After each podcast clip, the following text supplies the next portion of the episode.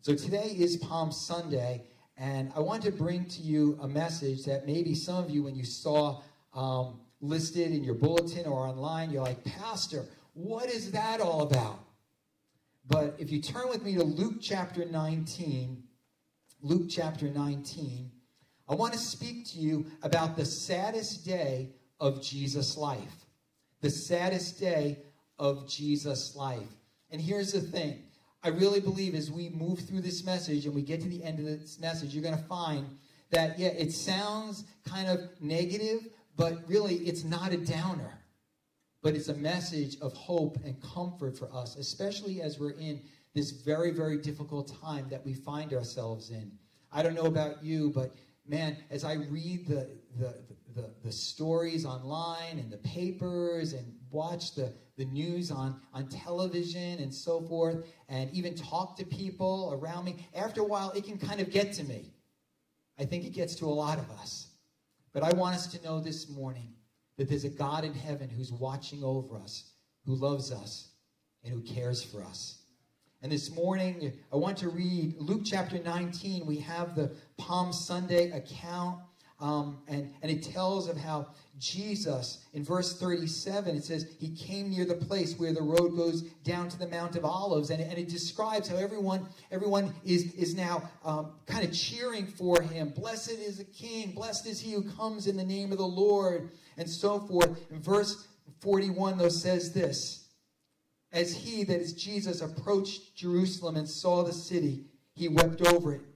He wept over it and said, If you, even you, had only known on this day what would bring you peace, what would bring you shalom, but now it is hidden from your eyes. The days will come when, when you, upon you, when your enemies will build an embankment against you and encircle you and hem you in on every side. They will dash you to the ground and, and, and your children within your walls, and they will not leave one stone on another because you did not recognize the time of God's coming to you. May God bless His word to us this morning. And so I want you to imagine with me the picture of Palm Sunday is given to us in Luke's gospel. Jesus is riding on a colt towards Jerusalem. His disciples are walking alongside of him and they begin to, to shout out, Blessed is he who comes in the name of the Lord, coming right out of Psalm 118, which we read earlier. And children are running, and men and women are lining the streets, and they're laying down their outer garments on the roadway, and they're waving palm branches and shouting, Hosanna, Hosanna, again, right out of Psalm 118, Hosanna, Hosanna. You see, this was Jesus' big day. This was the day that the disciples had been waiting for. At long last, Jesus would be hailed as the Messiah, as the true King of the Jews. Oh, the disciples were in all their glory, for Jesus was being hailed as King, and they were his right hand men. Well, the day seems so exciting and so joyful until we look a little more closely at the picture. And as we do, we find that Jesus is not riding through the streets soaking in the praise. Jesus is not sitting on the donkey waving to the crowd like some hero being welcomed home. Jesus was not enjoying this moment.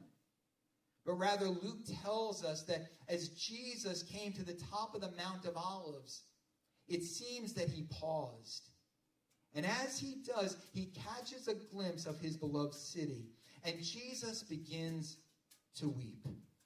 And even as he rides down towards and into Jerusalem, we find that Jesus, the whole way, he is weeping. What a confusing scene, both for us and for those who were there with him that day. Uh, for on that day, on that day that many would have considered the pinnacle or the climax of his three and a half years of ministry, Jesus is not shouting in victory but rather he is shedding tears of great sorrow. The one whom the prophet describes as a man of sorrows and acquainted with grief is showing his true colors. For again, while everyone else is filled with joy, his heart is filled with sorrow. Jesus, he weeps. And it's almost like Jesus is seeing a very different scene from what everyone else around him saw. It's almost like there were two movies playing at the same time. The disciples and the crowd, they're watching one movie, but Jesus is watching another. Here on this day, which we refer to as Palm Sunday, on this day that most people would assume to be the happiest day of Jesus' life, on this day, which, which, which, which on the surface appeared to be a day of great joy, Jesus is filled with anything but joy. For I believe we might rightfully call this day the saddest day of Jesus' life. You know, back in 2010, Kim and I had the privilege of being in Israel. And I remember as we, we rode up onto the Mount of Olives and we caught our first glimpse of Jerusalem. It's, it's, it's really quite a sight. It's almost like you, you feel like you can reach out and touch the city from that point. And when we got to the top, we paused to look and to see, to take in the sight of the beautiful city below us.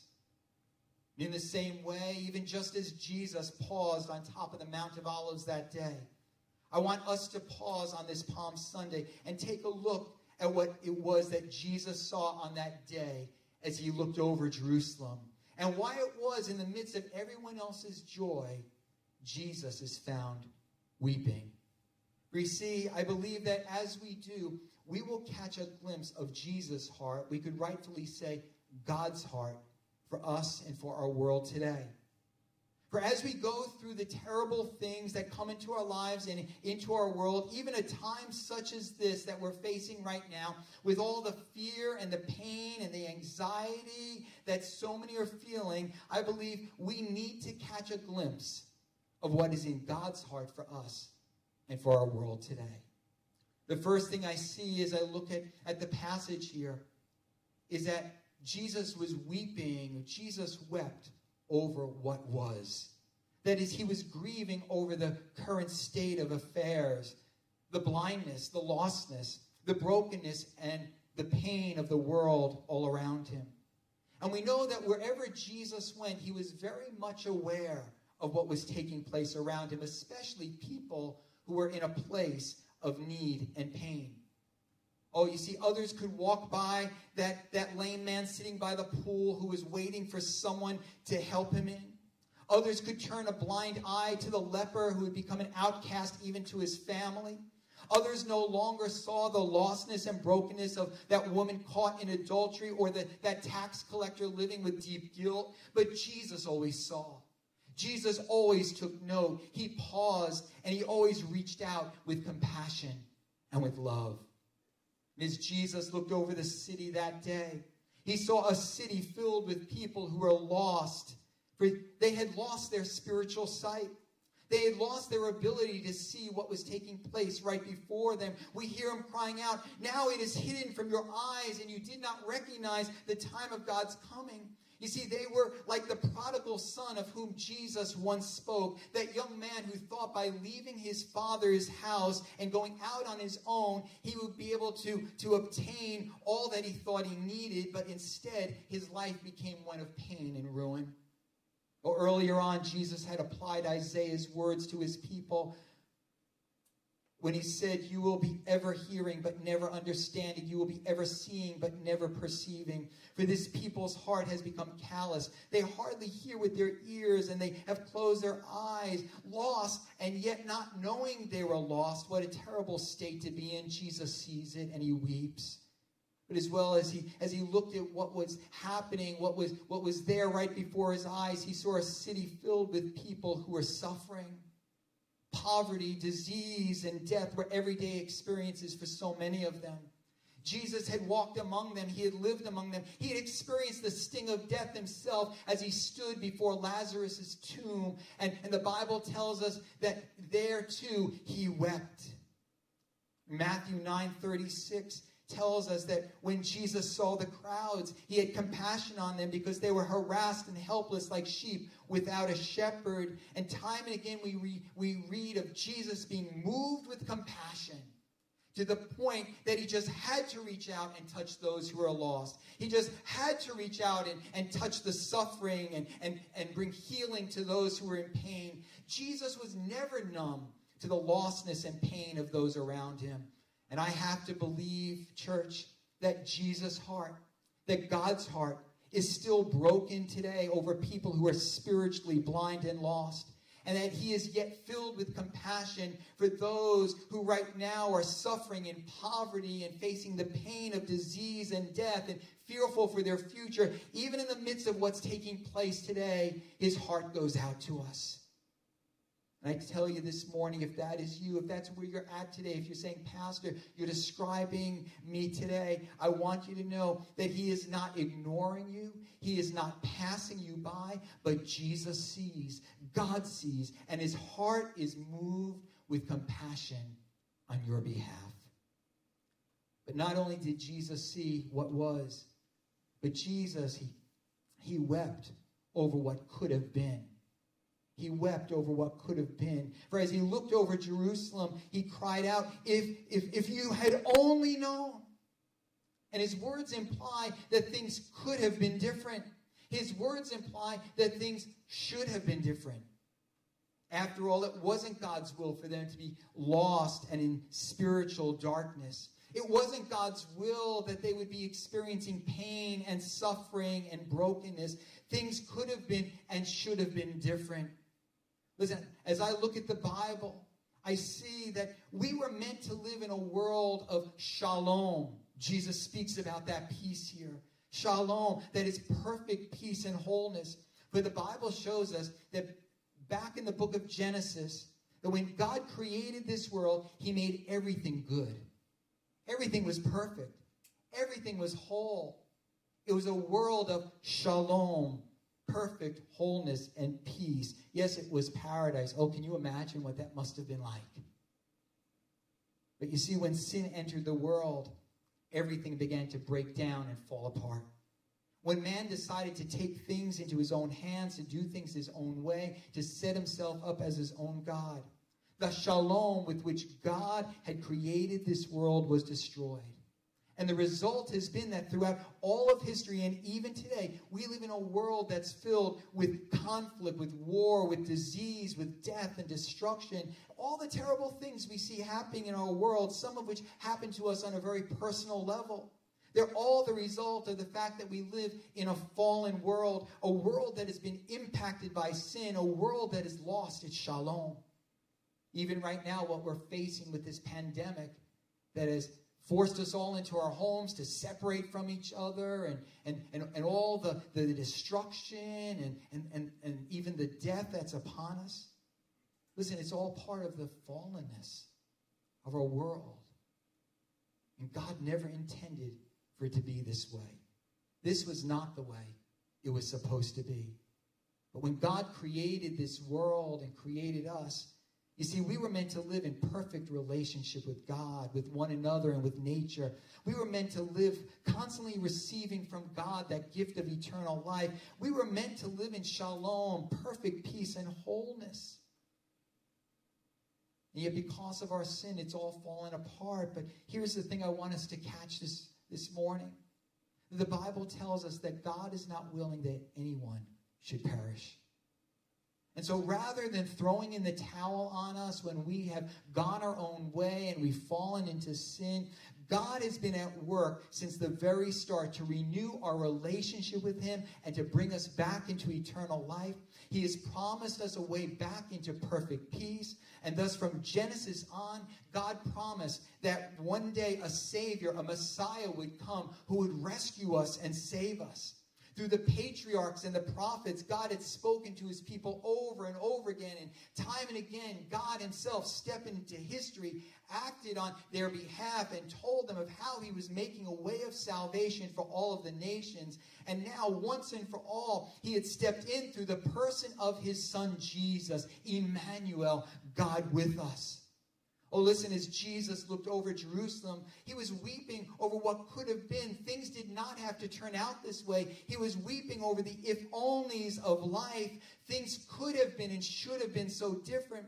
Oh, if only the people had responded to what God had been doing and saying. If only they had responded to the coming of their Messiah, there would have been peace.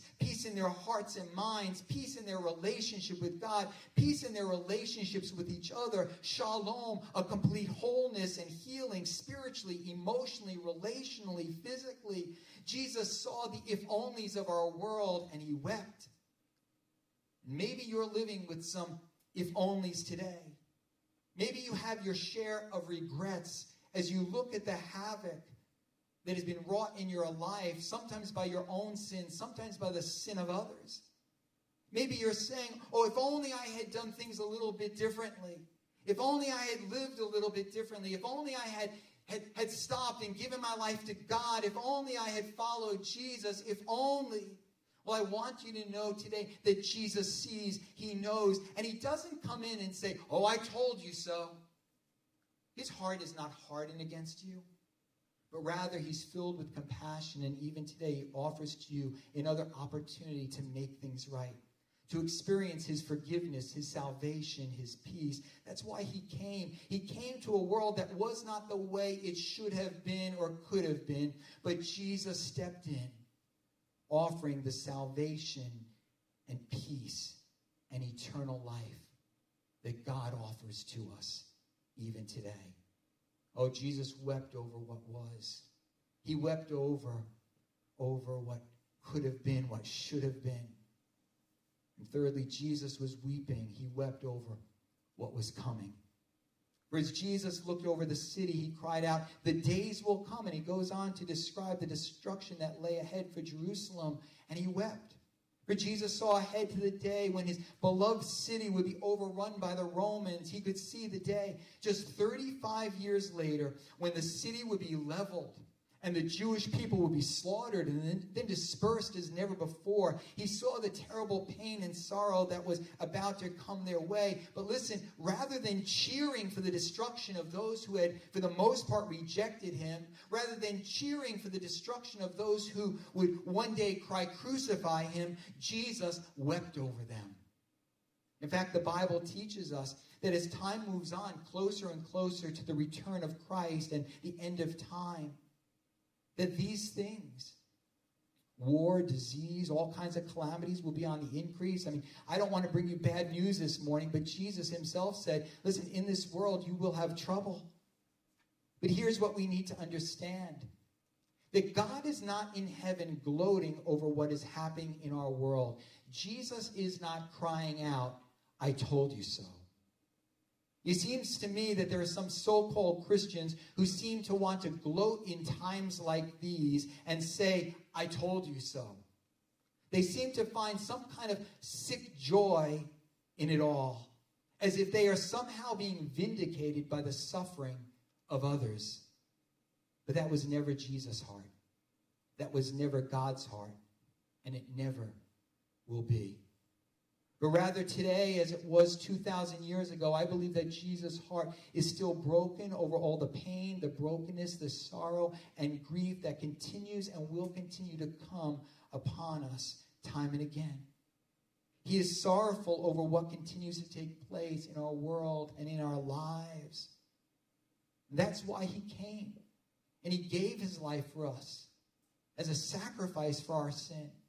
That's why he came and he, and he lived and he died and he rose again because he wanted to rescue us.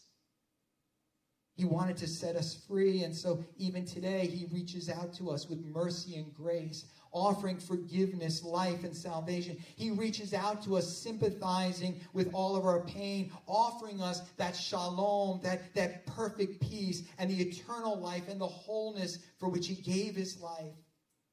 And he offers to us his presence in the midst of all these things because Jesus is still Emmanuel, God who is with us.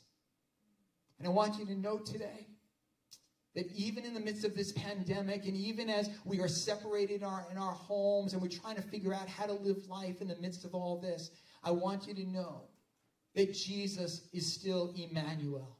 He's still God with us, reaching out to us to minister to every need that we have today. Or you see, I think we need to ask ourselves this morning what is God feeling when He looks over New York City And here's as one friend wrote on his Facebook page the constant blaring of sirens going by his apartment. What is God feeling as he sees hospitals being filled with those who are suffering at the hands of this virus here and around the world? As he sees thousands dying and not given opportunity even for a proper burial? What's in God's heart as he sees the tears, the anxiety, and the fear that so many are, are feeling? Maybe some of us even now are feeling. Listen, I believe Jesus is the same yesterday, today, and forever. And thus, Jesus' heart goes out to us. And Jesus continues to call to us. And I can sense that it's almost with tears in his eyes that he is crying out to us today Come to me, all who are weary and burdened, and I will give you rest. For he still offers himself as that good shepherd who lays down his life for his sheep. He's still the one who says, Listen, I stand at the door of your heart and I knock. And if anyone hears my voice and opens the door, I will come in and eat with that person and they with me. Oh, I want to tell you this morning, Jesus' heart is yet filled with compassion for those who are spiritually blind and lost in the darkness of their sin. He, his heart is filled with compassion for those who right now are filled with great anxiety and fear and pain. His heart is still moved on behalf of those whose lives are filled with the if only regrets of life. For he knows our lives are not the way God intended for them to be. He, so he reaches out to us with comfort, mercy, and grace. And Jesus' heart is still moved by the fact that our world continues to be a place of great suffering and pain. Listen, church, so much has been stripped away from us so quickly. But I want you to know there is yet hope and peace available if we will but look to Jesus, the one who came to rescue us from our sin and to bring to us the shalom of God. Oh, I think about that old song that we sometimes sing, but it says, Turn your eyes upon Jesus, look full in his wonderful face. And the things of earth, all these things around us, will grow strangely dim in the light of his glory and grace. And so I want to encourage you this morning to look to Jesus the one who loves you, who gave his life for you, who's a, yet able to bring to you the peace of God, the life of God, the wholeness that God intended for you to have, his gift of salvation. He's still inviting you to come. Won't you hear him today crying out to you? Come to me, all who are weary and burdened, and I will give you rest. I'm going to ask you just to close your eyes and maybe sing this song that Kim and Pastor Guy are going to lead us in and, and just hear the voice of Jesus calling to you today. Then I'll be back to lead us in prayer.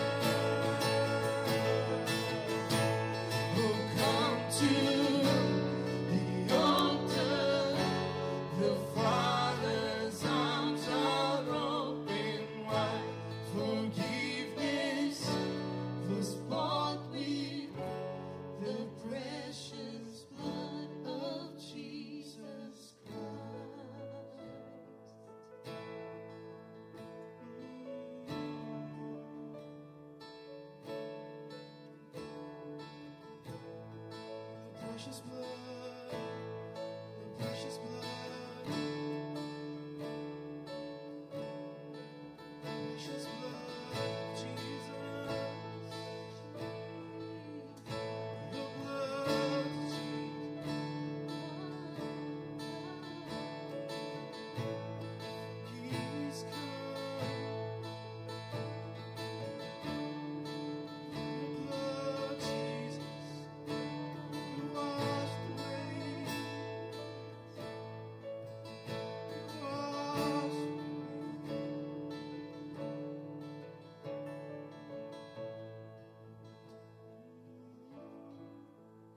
your heads with me as we pray? Jesus still says to us today, Come to me. He's still calling us to come to Him. He came and He, he lived among us as a man. He laid down His life on a cross and He rose again from the grave. All the things that we remember during this week. He did it all for us that we might know the forgiveness of sin that we might receive the gift of eternal life, that we might have new hope and peace within our hearts. This morning, as I pray, if you're there and you've never given your life to Jesus, you've never invited him to come into your life, you've never given yourself to following him, he's calling to you today. And I invite you to, to give your life to him say, Jesus, I'm going to follow you. I'm going to receive all that you have offered to me. Or maybe you're there today and you know your heart and mind have just been filled with anxiety and fear. Maybe you are just filled with pain today and the stuff that's happening in the world around us is just overtaking you. Maybe you're sick in your body. But Jesus invites you to come and to cast all your care upon him and to know that he cares for you. And so let's just look to the Lord right now in prayer. Father in heaven, Father in heaven, we thank you so much for your son Jesus, for all that he came to do for us, to offer us as he lived here in this in, on this earth, as he laid down his life on a cross, and even as he rose again from the grave. We say today as we just sang, Oh, what a Savior! Oh, what a Savior. We thank you, God, that your heart is not hardened against us in any way.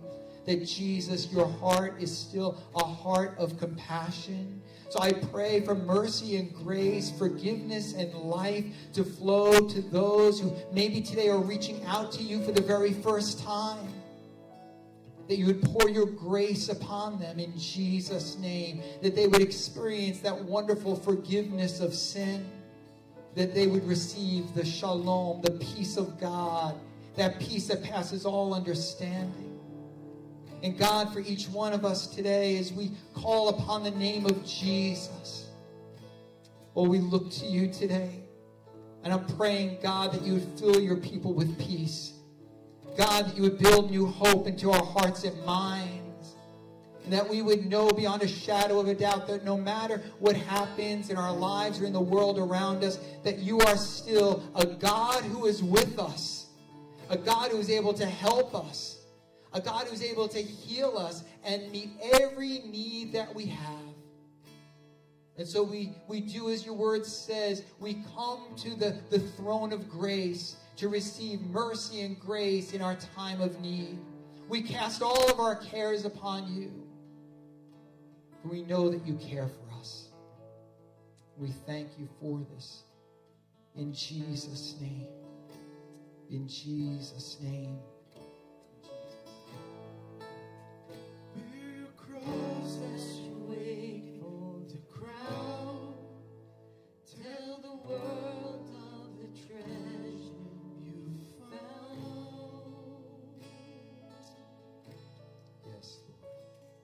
So, Father, I thank you today for this time that we could be together here um, online. We thank you for the technology that makes this all available to us.